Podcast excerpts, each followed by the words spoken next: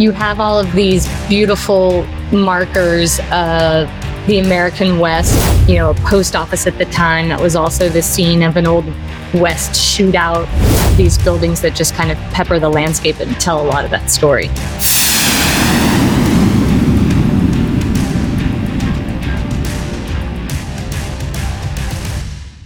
The popular TV series Yellowstone and its many offshoots has heightened Americans' awareness of and curiosity about the West, its history and hardships, as well as the business of ranching.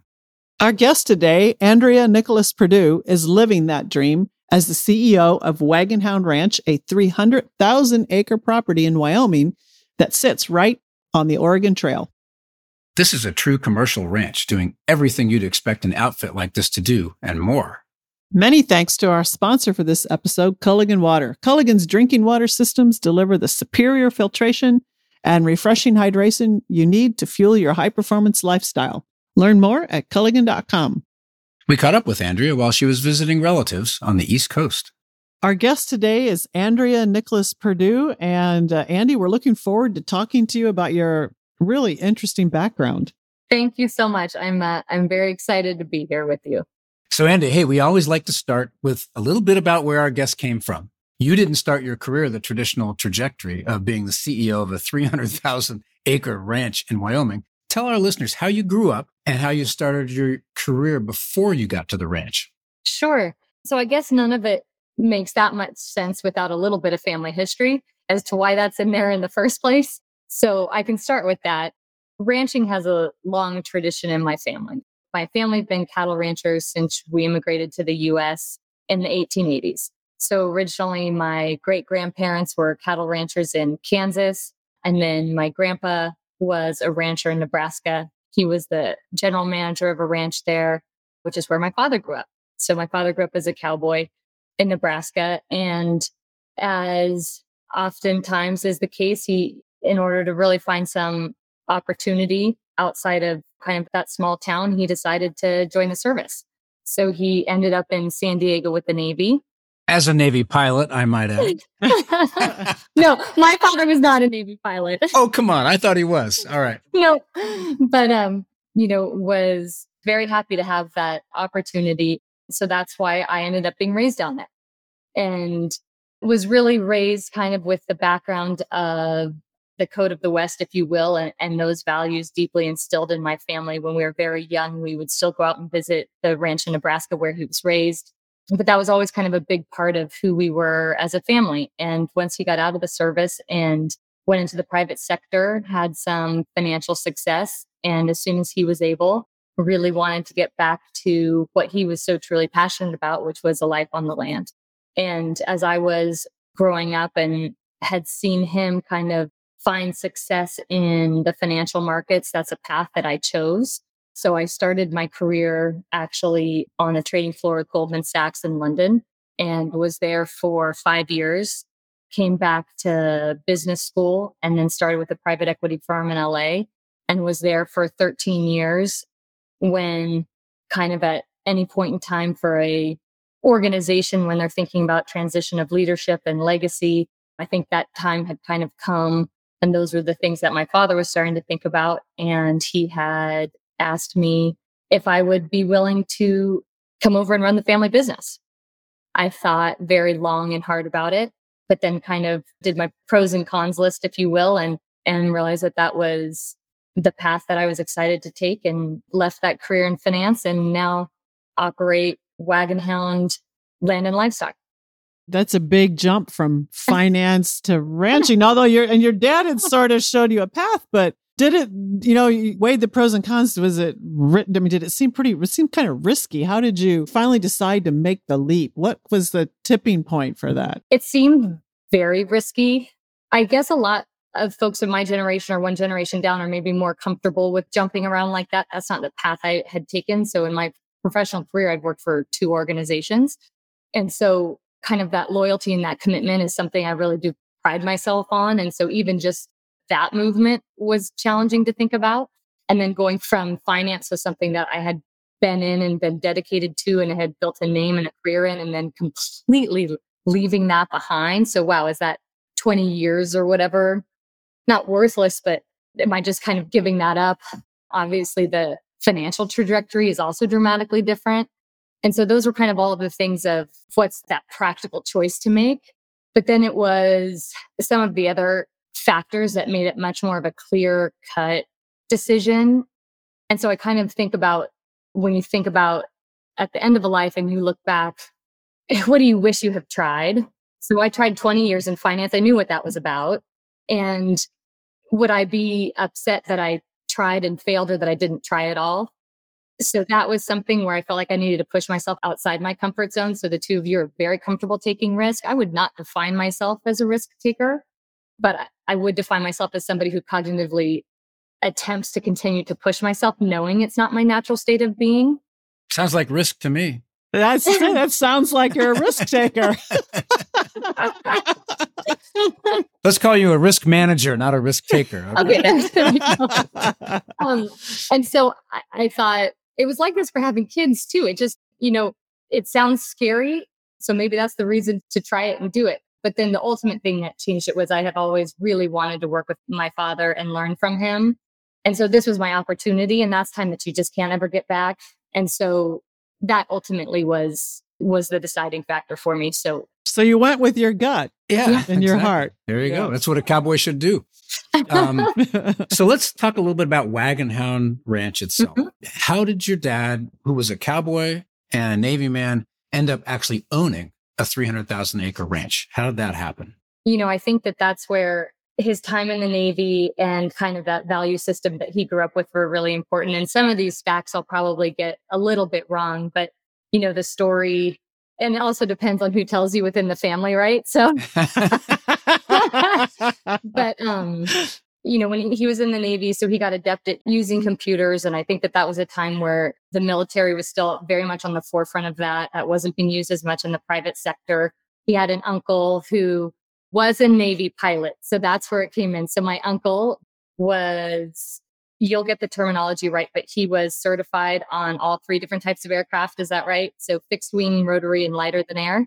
And so flew all three for the Navy. And he wore his wings till the day he died.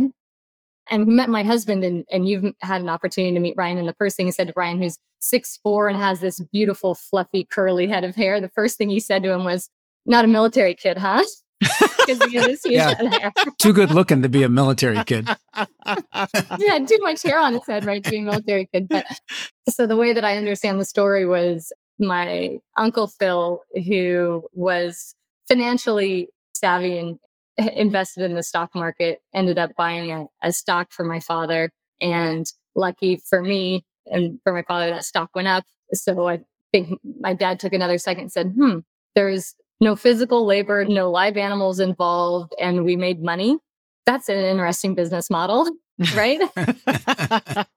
and so, you know, I think that with the guidance of Uncle Phil, kind of had that a little bit of that perspective, and he ended up starting an investment management firm that was known as one of the best. It's actually mentioned in one of Michael Lewis's books, actually but Nicholas Applegate Capital Management is aggressive growth manager and they managed a significant amount of money and were very successful. And he really, really managed from the gut. He was one of those kind of stock pickers that it was really gut based and he just had impeccable timing and intuition and all of those things. And so had a successful run with that and sold that business in 2001 even prior to that, kind of as soon he as he was financially able, his true passion was really being on the land, living that ranch lifestyle. He kind of left the financial world behind and I think really got back to what he truly knew and truly loved and started building Wagonhound. And kind of that legacy is really what means the most to him and connects with him the most. It's a working ranch, right? You know, there's because right. Wyoming has the tourist area kinds of things. But this is a, can you talk a little bit about what the ranch does? Sure. So it is a big differentiating factor. So I do specify it as a commercial ranch. So it's not, it, the goal of the ranch is for profit. We run multiple divisions. We have cattle, horses, farming, outfitting, and hospitality. And so the main revenue driver for the ranch itself is the cattle. And so that's kind of a There's a pretty cool history around where the ranch is located and also a pretty cool history of the name, if I remember correctly. Can you tell our listeners a little bit about that? So, where it is is in southeastern Wyoming. And what's so special about that part of the country is it's right where the transcontinental migration came through. So, you just have this kind of concentrated area of Americana good, bad, ugly, all of it. You have for example, like right before you turn into the entrance of the ranch is a mile marker for the Oregon Trail. And you look up on the mountainside and you can still see where the wagon ruts come through. Wow. Oh, that's cool. And what I think is really fun is right there, someone obviously in, in modern time has put an old time upright piano there and it kind of sits out in the middle of the field and it gets tipped over by the wind and all of these types of things. And someone will always go over and tip it back up again. Um, it's a honky tonk. but is it in tune? not anymore. Not. Yeah. yeah. And so you have kind of you have all of these beautiful markers of the American West, be it old buildings that haven't been touched since the day the last person walked out. They all have their own ghost story, be it a one room schoolhouse or a foundation left that used to be you know, a post office at the time that was also the scene of an old West shootout. There's a cave on the property that was the hideout of a cannibal. So you have all of these kind of ghost stories of the American West that are still so rich and poignant there in these buildings that just kind of pepper the landscape and tell a lot of that story. How about the name? Tell us about the name. When the transcontinental migration was coming through, there was a creek on the property or on a certain part of the property that was notorious for having this very steep bank. And so when wagons would cross it, they would hit the other side and it would break the wagon hound, which is what the tongue connects to the axle. And the brand itself, which is a historic brand, is a visual depiction of that wagon hound. So the brand is quarter circle bar, quarter circle. So it is actually a symbolic representation of, what you would see on a wagon. So now you've moved to the ranch and you're starting to take over. How did you train or prepare? What kind of learning curve did you have at the beginning? Because I mean, four divisions is a that's a, a wide variety of things between you know the hospitality and the cattle, for example. That's a lot to learn. One of the hardest parts is I have not moved there full time, so I split my time between where my family is still based in LA and in Wyoming. And so I, I go up probably every other week or I'm traveling every other week. And the learning curve, I'm still coming up it constantly.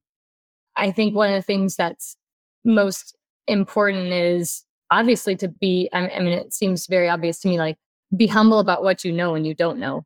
This wouldn't operate without our general manager. It wouldn't operate without our head cattle manager. It wouldn't operate with our head of farming, wouldn't operate with our head of hospitality or head of outfitting. So I'm not there to run each one of these divisions. I would never be able to do that. One person would have a really hard time doing it.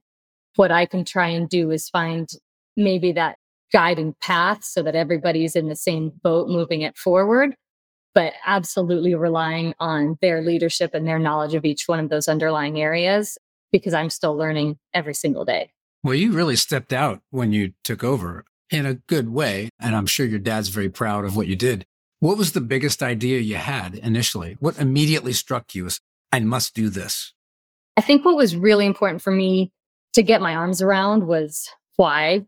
Why does it matter? So, why is this significant to me, to my family holistically, to the families on the ranch, and then step out from there to either of you or to my friends I grew up with? So, I really had to answer the question to myself before I could really find the vision is why does this matter? And so I kind of had to answer that first. And I think what I came to there is there's multiple aspects of it, but it's really that land and wildlife stewardship of our largest shared asset, which is the land on which we live.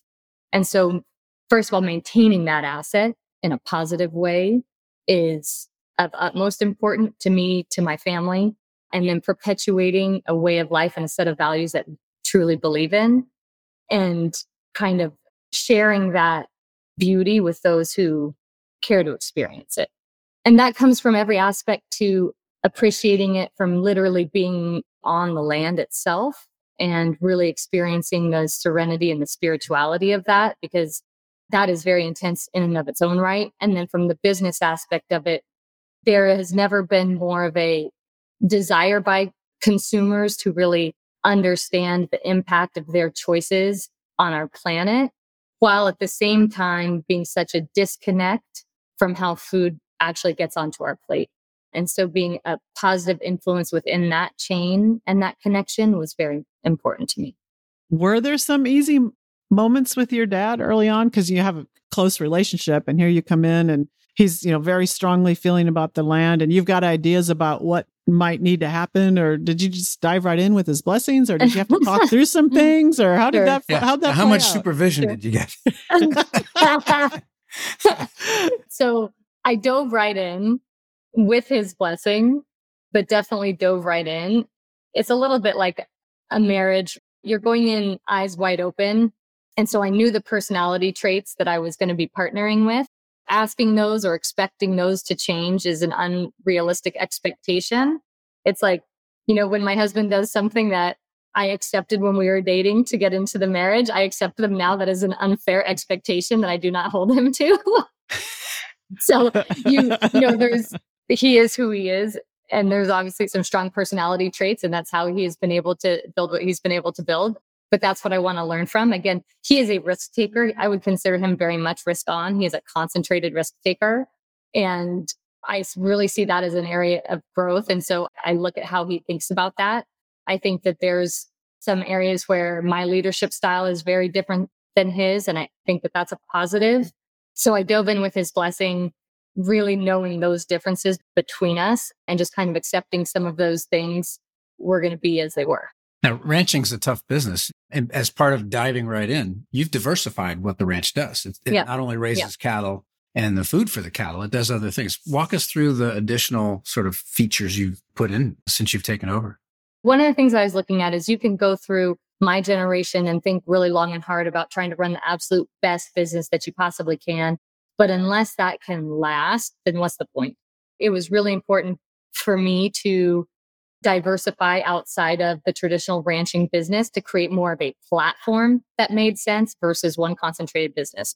And again, that's really funny when you think about risk because some say diversification is worsification. And so I struggle with that constantly. But I really wanted to look at some other repeatable revenue generating opportunities that we could look at both on the property itself, Wagonhound Land and Livestock, or within our universe that kind of sit under the hold holdco are related either by geography or area of expertise that might have an uncorrelated revenue stream. And so speaking on the ranch itself, one of the new businesses that we launched is Reed Creek Lodge at Wagonhound. So we launched a hospitality business and that was definitely going a, a little bit against the grain of kind of where we had stood in the past. So we had made a choice not to do that historically for specific reasons. But I really saw that as an opportunity to remain relevant into the future. So that was an important aspect of the business that I thought we needed to include. In addition to that, when the discussions happened that we could or could not start a hospitality business, my comment was the ranch and the leaders of the ranch have, have run a hospitality business for north of 20 years, just cowboys call it outfitting. Um, but in the end, in the end, that's a hospitality business, and we've been run extremely successfully for 20 years. So let's make it an annual business. And so that's what we've done. It's a really challenging business to run for a thousand different reasons, but the feedback that we've received from the guests that we have had has been so meaningful and has accomplished the goals that I think are worthy to accomplish, which is really this renewed sense of awe and inspiration for this beautiful natural environment we have. And there's nothing, it is so calming and centering and connecting that that has been a really beautiful thing to see come to fruition. I'm sure it's a big pull for you because it's so naturally beautiful for you to get out there. And you said you're out there every other week. So when you're out there, do you get to spend much time out in the field? Or are you trapped in an office? Or what's your daily routine look like when you're there? So the daily routine, and I guess this is where I operate best, is that there's no daily routine. Oh, so very good. When um, I love it. So because whenever I have a routine, then I always try and shake it up a little bit. But I always want to try and get out and spend time with the team members in all the different areas. And first and foremost, so that they get to know me and most of all, they know that I care about them, about the work they're doing, and about the ranch itself. I will always try and connect with the farm manager or see what kind of trouble I can cause with the head cattle manager, go out and look at a piece of property that the general manager has been wanting to look at. But it's really, really important for me to get out as much as possible. One, because I absolutely love it. It's where I'm happiest. And each time I do it, I learn so much.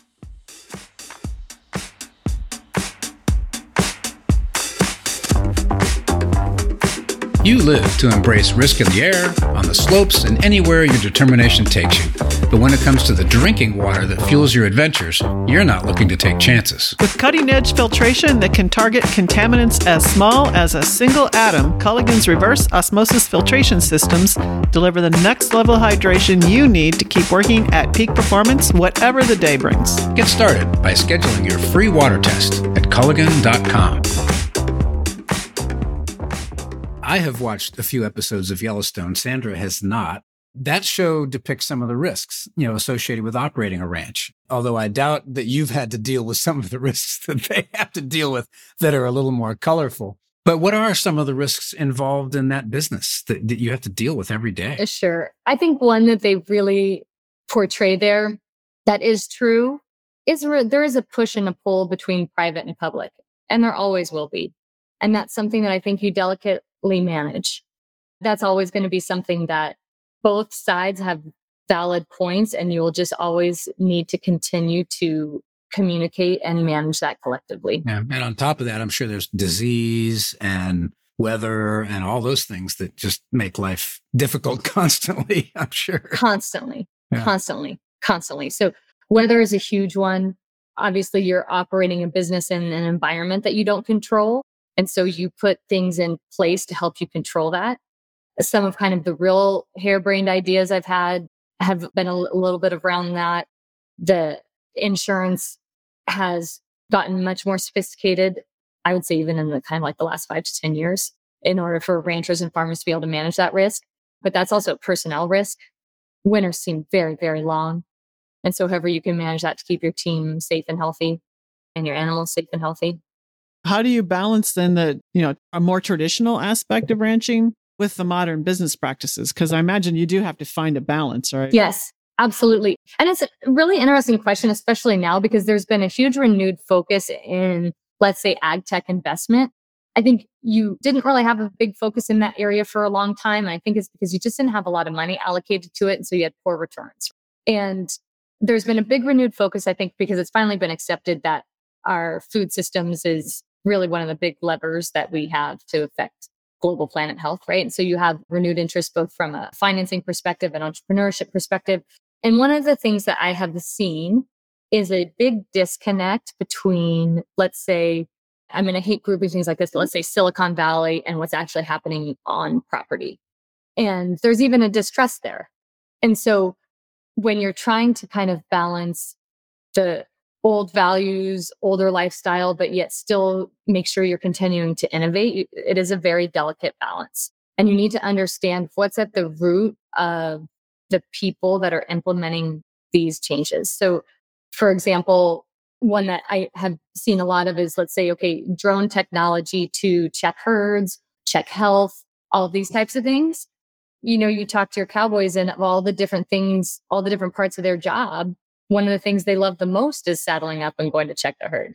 So imagine you take away actually one of the most enjoyable aspects of somebody's job, you know, that really changes the dynamic and changes their desire to do it. So I think you really need to understand what are those problems that you're solving, but in a way that's respectful of the individuals that are actually executing it on the ground. Do the cowboys and the farm workers and the the hospitality well the hospitality people probably already work with technology a little bit more but do they have to be trained differently now because of some of the technology you're using? That's something that we're currently looking at. One of the things that i really wanted to implement as well was to continue to make sure you know we've built a brand over the last 20 plus years that has really come to signify excellence within the different verticals that we operate. So on the horse side the cattle side farming outfitting you know We've received the accolades and are really well respected in the industry on those sides. And so one of the things that was really important for me to add there was to be looked at as a leader in innovation. So to be an agent of positive change. And so I think you do need to be savvy to all of the different things that you can be looking at, considering. And so I, implemented like a private investment pool, for example, because I thought coming as an operator and an investor, you could really provide us important strategic partnership there. So if you look at a business opportunity and you say, Hey, that doesn't actually work into the workflow of our ranch, like we would really actually never be able to implement that, then that's probably not a great path forward for that company. If you look at something else where you're like, Hey, that's really interesting and that would save us time or that would improve our production or that would this and it actually works into our workflow. You know, we're just coming from a perspective where we could see both sides of the coin. So that was really important to me. And so when you say using technology and trained up on using technology, it has to be in a way that is within the existing workflow. It can't be a day out on the ranch and then going back to a computer when you get home at night and inputting a bunch of data. That's just never going to happen. Farming has gotten really sophisticated and a lot of that happens automatically, right? With the new technology of the farm equipment that you're using. And so it's a little bit easier to implement there. On the rangeland side of things, it's, there's still a little bit of a ways to go.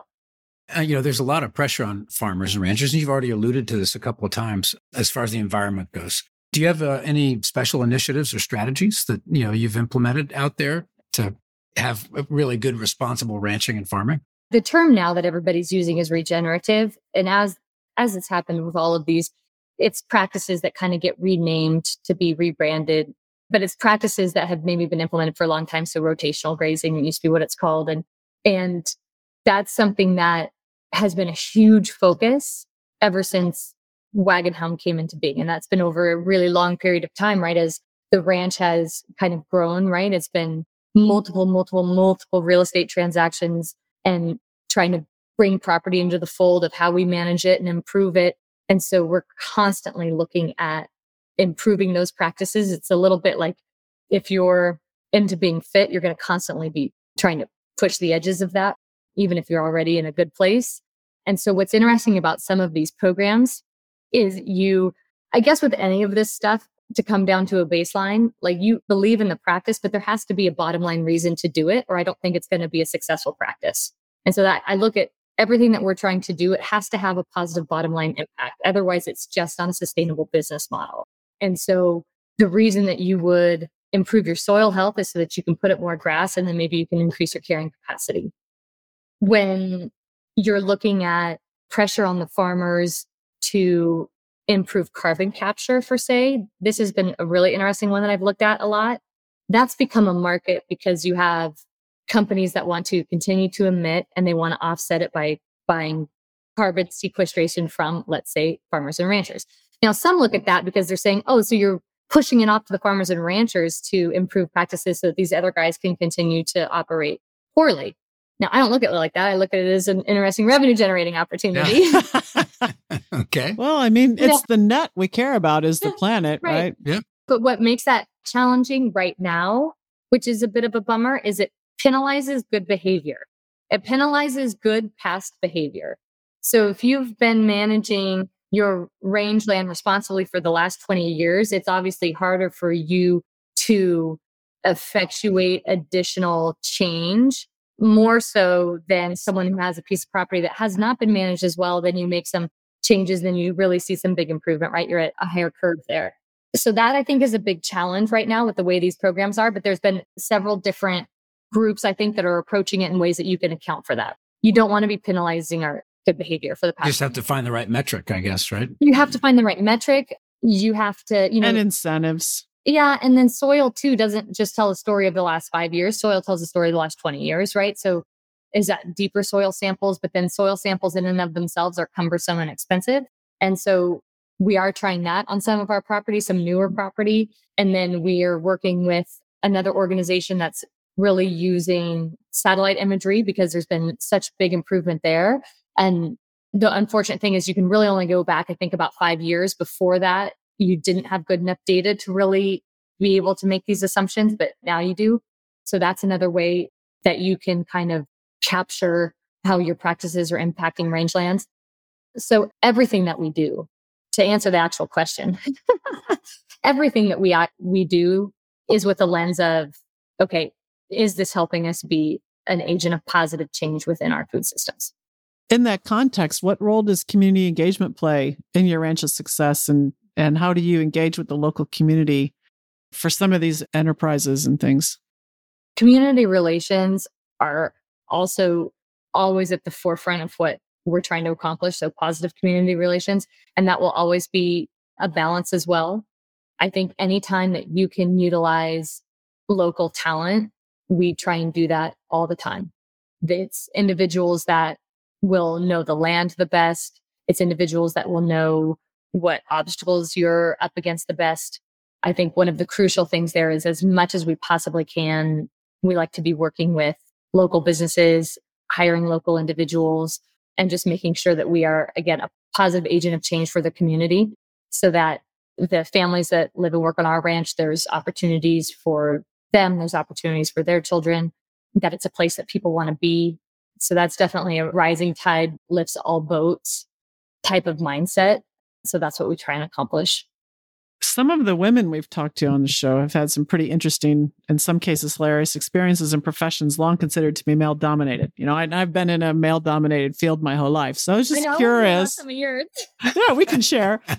you know, you have funny stories you accumulate over the years. So you've actually been in two male dominated fields. I mean, working on a trading floor as a female is challenging even today. And now as a rancher, a leader in the ranching industry even. So so what kind of situations have you faced and how have you overcome them if you're willing to talk about it? There's definitely some hysterical experiences, yeah. right? We and we can compare notes. so early on in my career in finance, I feel like it was kind of, you know, beat into me that women aren't asking for the compensation women aren't asking for what they think that they deserve. Like you need to be more assertive. Your voice matters just as much. Like men don't know any more than you do. They just speak more. You know, so this was very, I feel like I was coming into the industry right when this was all getting really heated, right? And so from a very early on, it was kind of like you're either part of the solution or you're part of the problem.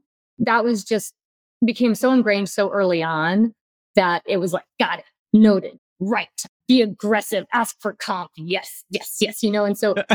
and then when you do, you're treated as uh, like pushy, you know, whatever. well, there's a, you have to find, there's a balance you have yeah, to find. And I don't, yeah. and you know what? In the end, I didn't care about any of that. I ended up loving the comp conversation. I loved it. What's the worst they could do?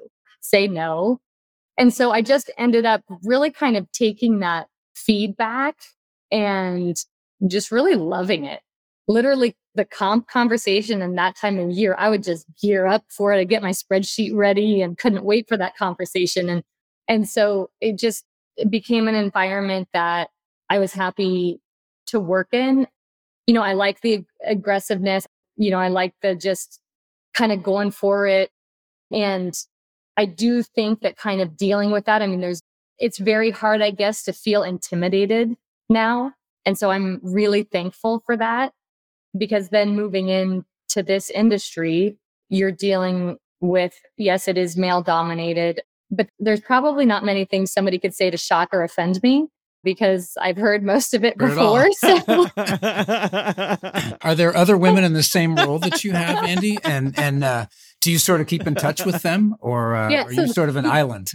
Sure. So that's a really interesting question, and I think it's still mostly men. But one thing I did notice is I have definitely noticed that of some of the largest landowners in the US, a good chunk of them have daughters that are now running the operation or will be running the operation.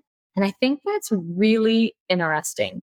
I think it's really interesting for twofold because that group of what we want to call them wealth creators or builders, the landowners, have kind of maybe seen that there's this next generation of leaders that are women and they are really accepting and excited about it. And so I think that's kind of fun. That's something maybe people wouldn't assume. In the end, women do approach things different. And so I think having a larger group of women focused on the land stewardship, the food systems, how we all move this forward collectively. I think that's going to be really exciting. And I think it's a really neat place to be. And I have started to see more and more women. Do you empower and support women that are working on your ranch? And if so, how and what opportunities do you provide? I mean, it's for your all your employees, truly, but for the women as well. When I look at our ranch, and it, maybe it's just the history, I, I really don't bifurcate it by sex. And I think it's probably because of the professional history I have. It's really who's the best for the job. There's been several women at the organization that maybe came in as a different role or maybe came in as a significant other. And then you see the skill set that they have and you empower them and promote them. And it's really who's going to execute best, who's a positive influence on the team, who's a team member that people want to be next to. And so I think all the rest, you know, the background and the male dominated is just, you're just going for it and who's going to help get you there. So, you know, I was going to ask you uh, what advice you have for other women who are striving to become CEOs, but I think you've kind of already covered that. Go for it, right? So let me ask you this. And as we kind of come to a close here, what is your favorite part of your job? My favorite part of my job is speaking with my father as often as I do. I try to obviously make the decisions that I can, but I feel so grateful that when things go pear shaped, which they do, I can come up with my plan and then I can call him and ask for his advice. So I feel very, very grateful for that. That's very cool. And, uh, you know, there's such a increased interest in the American population about the West, I think and what it's really like out there in a modern age and, and in the history of it, that it's really cool to be able to talk to somebody who's actually doing it for real rather than, you know, watching it on TV. So thanks so much for spending time with us. I can't wait to get out there and see the ranch, frankly, if I can ever do I, that. I so truly hope you come and visit us. yeah, me, me too, actually. I, I love spending time on ranches and horseback riding and stuff like that. I don't know if you guys do that or not. I'll have to look up your, your guest house. Absolutely. Well, I'm sure that there's an experience out there, right? Absolutely. Good. Well, thanks, Andy. We really appreciate it. We wish you the very best with your continued stewardship of that wonderful piece of land out there and uh, hope to keep in touch. Thank you so much. I really appreciate you having me. That was the CEO of the Wagonhound Ranch, Andrea Nicholas Perdue. I'm Sandra Magnus. And I'm Sandy Winnefeld. Thanks again to Culligan Water for sponsoring this episode. It's time to get the water you love. Learn more at Culligan.com. And check out the Adrenaline Zone on social media, including a short video of our interview with Andrea on TikTok. Our handle is very simple at the Adrenaline Zone.